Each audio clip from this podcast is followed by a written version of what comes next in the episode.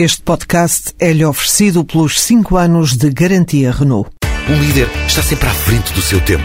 Em alguns casos, 5 anos. Qualidade Renault. 5 anos de garantia ou 150 mil quilómetros em toda a gama.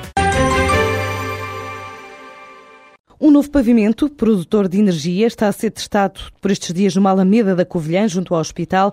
Os mosaicos desenvolvidos por dois alunos de mestrado de eletromecânica estão a ser colocados, permitem produzir eletricidade quando pressionados por viaturas ou peões. O valor desta primeira experiência não é revelado, nem os próximos contratos, incluindo um acesso pedonal ao Colombo, em Lisboa, e também outro projeto em Guimarães. Este mecanismo 100% português vai gerar energia capaz de alimentar semáforos e painéis eletrónicos informativos de uma forma autossustentável. Foi desenvolvido pela empresa portuguesa WayDeep, startup nascida na Universidade da Beira Interior, que há três anos ganhou o prémio EDP Inovação, Richard Branson e MIT.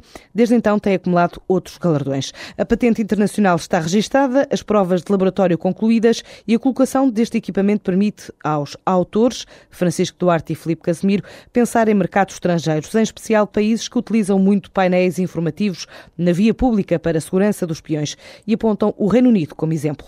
Do Missouri ao Massachusetts, Desde Kansas City a Boston, vão estar 24 empresas portuguesas à procura de investimento e parcerias.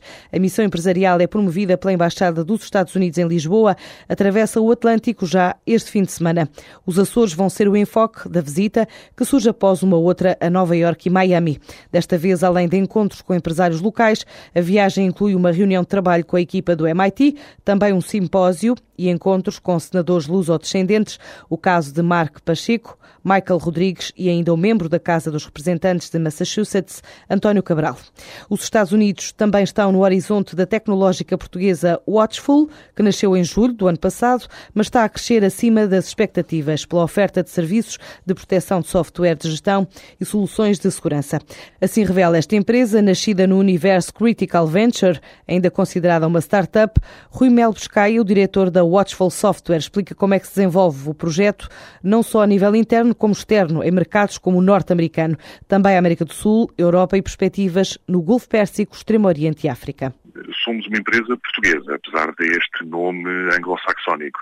E como tal, não podíamos deixar de uh, abordar aquilo que é o um mercado nacional. E temos já uma base instalada de clientes em Portugal.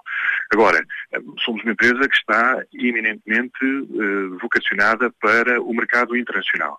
Que mercados são esses? Estamos a falar da Europa do Norte, estamos a falar dos Estados Unidos, estamos a falar também da América do Sul, um bocadinho menos para já, Estamos a falar do Médio Oriente, onde temos tido já uh, muito boa aceitação e um, e, um, e um, feedback muito agradável por parte de um conjunto de empresas em vários setores da atividade e até mesmo do Médio Oriente. O tipo de soluções que esta empresa oferece ao mercado, bem como os contratos que prevê assinar em breve, permite olhar para o fim do primeiro ano de atividade de uma forma otimista. Não podendo eu desvendar aqui concretamente números, mas vai fechar o final do ano acima, muito acima daquilo que eram as expectativas iniciais do plano de negócios. Uh, fechando nós um conjunto de negócios que estão perspectivados com grandes empresas a nível mundial no curto espaço de tempo, tudo indica que nós vamos conseguir fechar este primeiro ano de atividade muito acima dessa mesma perspectiva de faturação inicial.